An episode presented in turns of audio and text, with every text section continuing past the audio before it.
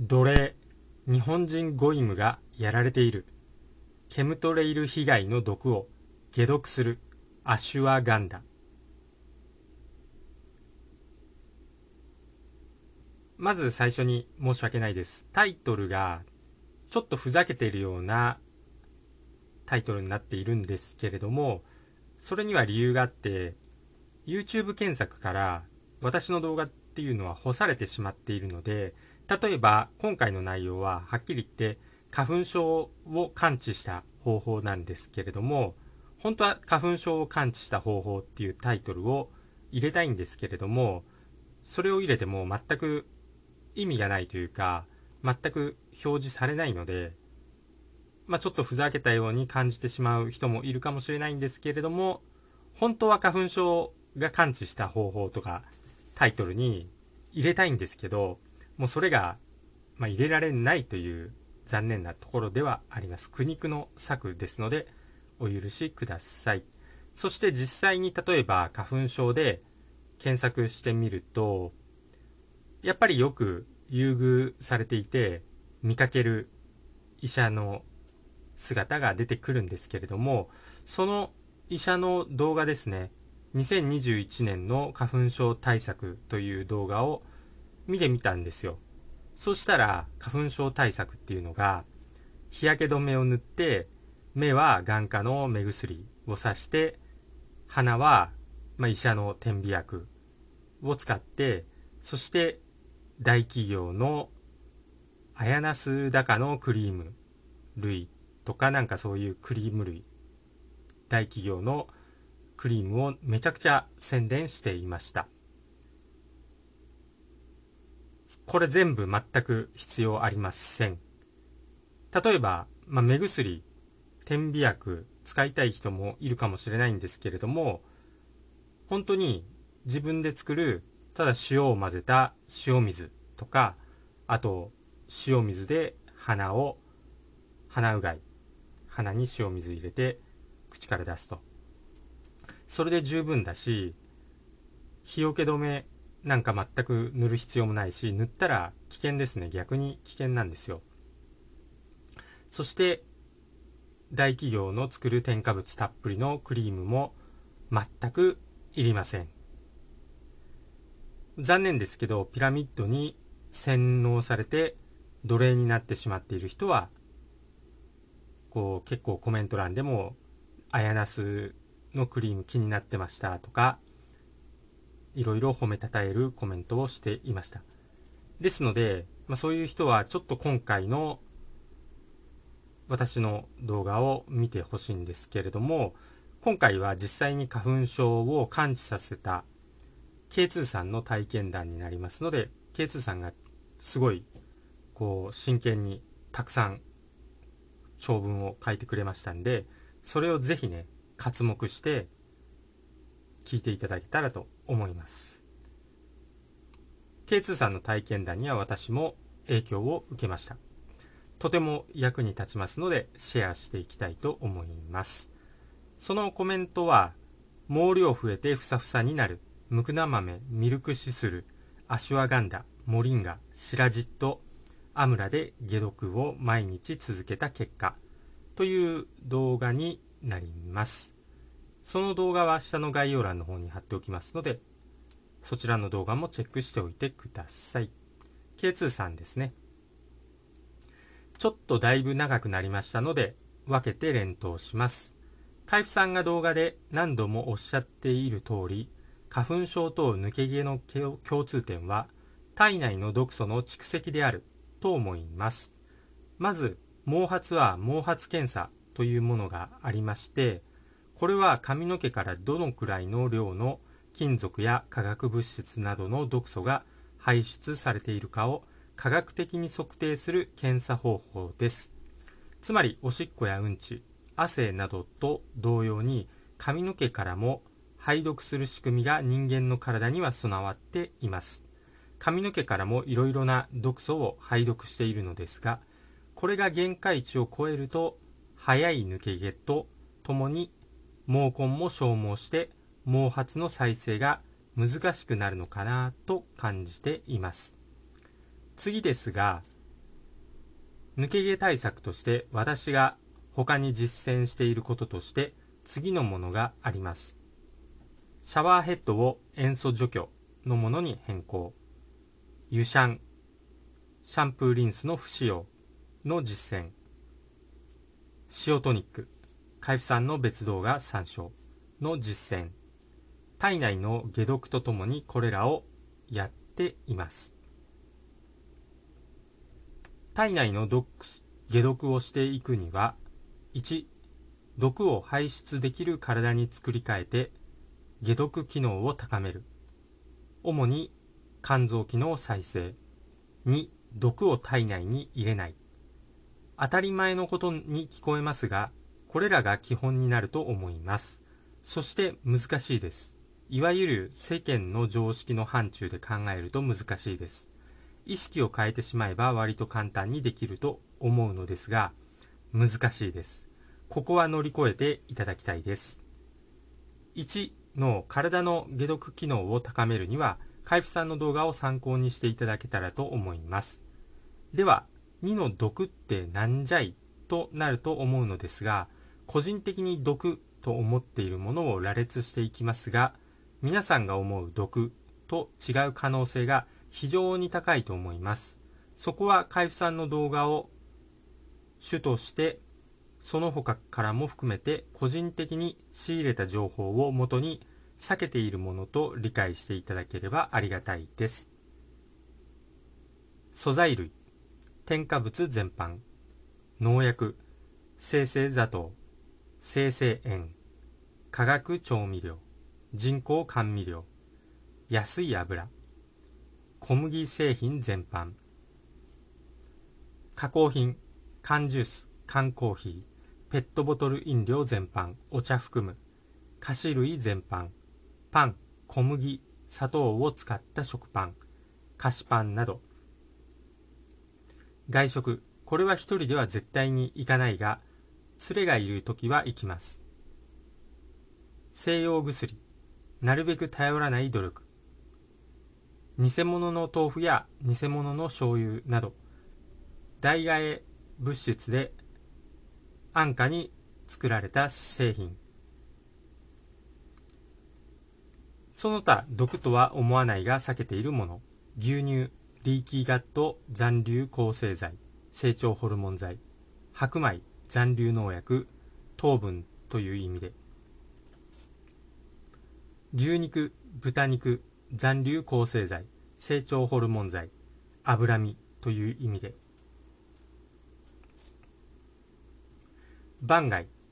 新築物件に使用される接着剤や溶剤、シックハウス症候群の原因は避けたい。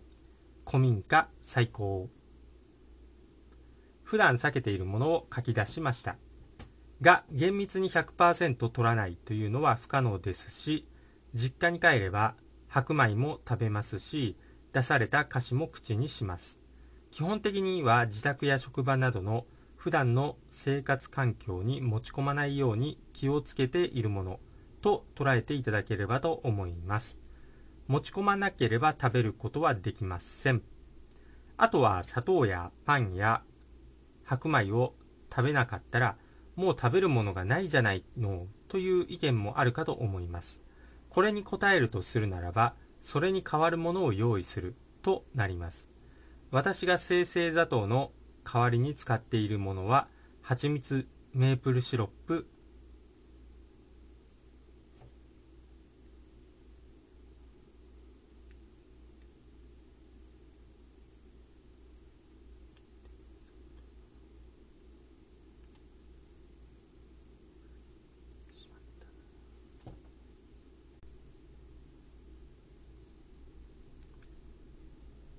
天才糖です。パンは食べませんが、オートミールを使ってグルテンフリーパンケーキを自作しています。美味しいですし、体にもいいです。白米を主食にするのをやめましたが、その代わりにオートミールを主食にしています。玄米でもいいと思いますが、腐敗しやすく取り扱いが難しかったので、私は手軽なオートミールに落ち着きました。長年かけてきた、長年続けてきた習慣を変えるのは難しいですが、変えてしまえばなんだ簡単だったなで終わります。ちょうど今日も職場の同僚に同じような話をして、食べるもの、食べれるものなくなりますよねと言われました。笑い。その反応は至って普通の反応であると思います。でもですね、病気になったらわかります。毎日体が辛いのと比べたら、今までの習慣をやめて、食事を置き換えるくらい何でもないということです。健康であるということがどれだけ恵まれたことであり、幸福であるかということは病気になってから分かりました。次に私の花粉症の経緯について書きたいと思います。花粉症の発症は2015年頃だと思います。初期は軽い目のかゆみや鼻水程度でした。が、2019年のピーク時には目薬、アレルギー薬、鼻線がなければ顔がぐちゃぐちゃになるくらいでした。この頃に体調も優れなくなり始めました。その内容は割愛します。花粉症の症状以外にもいくつかの症状がありましたが、それら全体の体質改善のために、海部さんの動画を参考にマグネシウム摂取からいろいろ始めまして、たまたま最初に改善が見られたのが花粉症でした。今から2年前ですね。それから毎日欠かさず糖尿病ドリンクでマグネシウムを取りました。翌年2020年の花粉時期には重度の花粉症状からは逃れましたが完全ではなくて花粉症状が出たらマグネシウムペレットをリンゴ酢とともに飲むという荒技で乗り越えました。自己責任です。笑い。今年2021年の花粉時期2月頃からちょうど花粉海部さんの動画でムクナ豆とミルクシスルの紹介動画がありまして購入し飲み始めました。少し遅れてアシュワガンダの存在を知り購入し飲み始めました。アシュワガンダを取り始めてから1週間程度で花粉症症状が一切出ないことに気がつきました摂取している日は出ない、摂取していない日は症状が出るという確認もしましたので、それ以降は毎日摂取するようにしました。そして現在に至ります。個人的に次のように考えています。1番、キャッチャー、マグネシウム、ミトコンドリア活性、基礎栄養素。2番、ピッチャー、アシュワガンダ、花粉対策本命。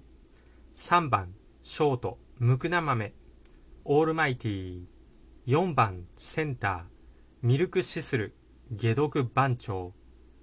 どれか一つと言われたらアシュワガンダ一択かなと思いますが症状を消すのと同時に体の解毒を進める必要があるのでこの4つはこまめに摂取しておいた方がベターかなと感じています後のモリンガ、アムラ、シラジットは花粉症に関しては補助的なくてもいけるかなと感じています。実体験ですが、アシュワガンダは容量を間違えると激しくお腹を下します。最初は爪の先くらいから始めるといいと思います。最後になりますが、ミルクシスル、アシュワガンダ、モリンガ、アムラ、シラジットは、アーユルベーダ、インド古来の伝統医学で薬として使用されているものです。そのため、用法用量は研究されており、ある程度決まったものがありますし、もちろん副作用も基地のものとなっています。使用前に、まずはそれらをよく調べてから使用されることを強くお勧めします。ネット検索すればいくらでも情報は得られます。また、人には薬であっても、他の人にとっては毒になることもあります。これは中医薬の考えと合致します。自分の体とよく相談しながら、より良い使用方法を見つけることが皆さんの幸せにつながることであると思います。長くなりましたが、補足とさせていただきます。はい。というコメントをですね、何個もこう、あの、YouTube のコメントは文字数決まってますんで、何個もこうコメントしていただきました。ありがとうございます。これは本当に素晴らしい体験なんですよね。ですので、花粉症で困っている人は、この方法を、まあ、まずは本当にやれる範囲でやっていけば間違いないと思います。で、本命は特にアシュワガンダということなんで、一度やってみるといいかなと思います。今、花粉症が本当にひどい人も感知させることができると思います。で、実際私自身はまだアシュワガンダっていうものを試していなかったので、この K2 さんの魂を込めた体験談ですね。これを読んでもう早速アシュワガンダを購入しました。ですので、こう、一歩踏み出させてくれるという、まあ、コメントをですね、熱い魂のこもったコメント、本当にエネルギーがあると思います。そして、まあ、シラジットとモリンガは私自身も実際に試してるんですけれども届いたので、シラジットもモリンガも普通にいいです。別に買って外れはないですね。シラジットは本当にミネラルの塊で、もう全部マグネシウムとか、いろいろ底上げしてくれるし、モリンガは、あの、ソマチット、補給できますね。ソマチットの少なくなった人から病気になるって言われていますんで、そして、ソマチットといえば、以前紹介していたのが、善玉カルシウムっていう5000ぐらいするやつ紹介してたんですけど、まあまあ高いんですよ。ですので、まあその代わりにモリンガだとだいぶ割安になるかなと思いますんで、モリンガと、あの、平飼いの卵の殻、平飼いの卵の殻も、あの、重曹クエン酸炭酸水にこう入れておくとカルシウムが溶けてカルシウムを摂取できますんでそれでいいかなと思います。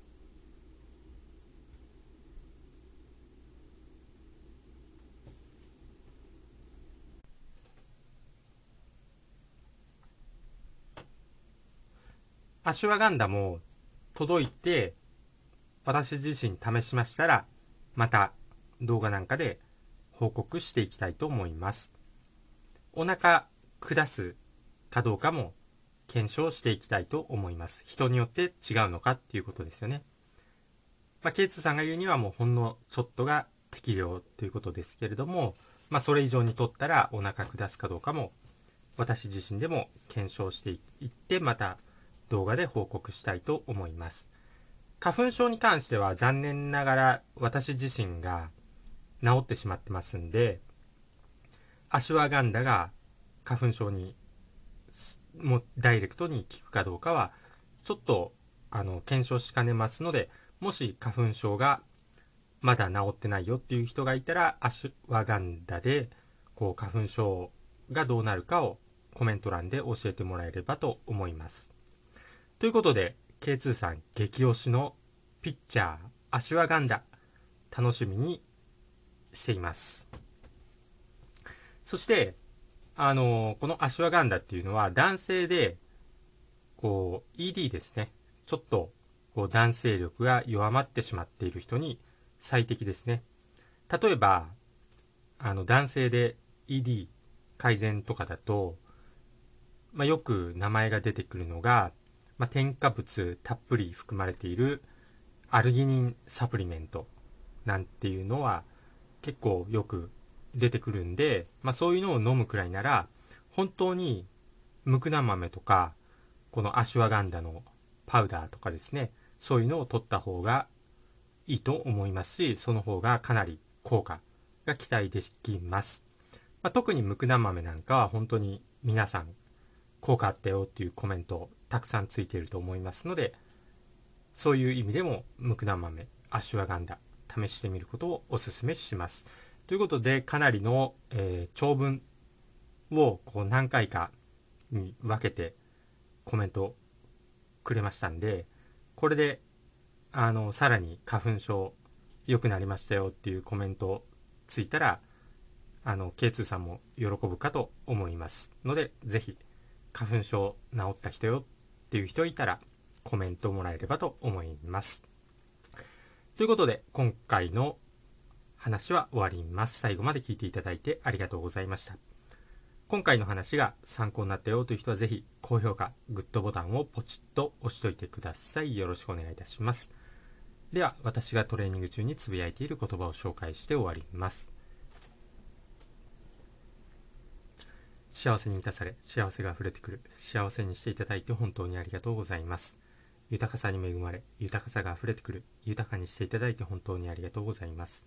強運に恵まれ、やることなすことすべてうまくいく。強運にしていただいて本当にありがとうございます。新しい細胞がどんどん生まれ、どんどん健康になる。健康にしていただいて本当にありがとうございます。足のつま先から指のつま先、頭のてっぺんまで、すべての細胞さん、本当にありがとうございます。それではまた次回お会いしましょう。チャンネル登録とメンバーシップ登録もよろしくお願いします。それでは。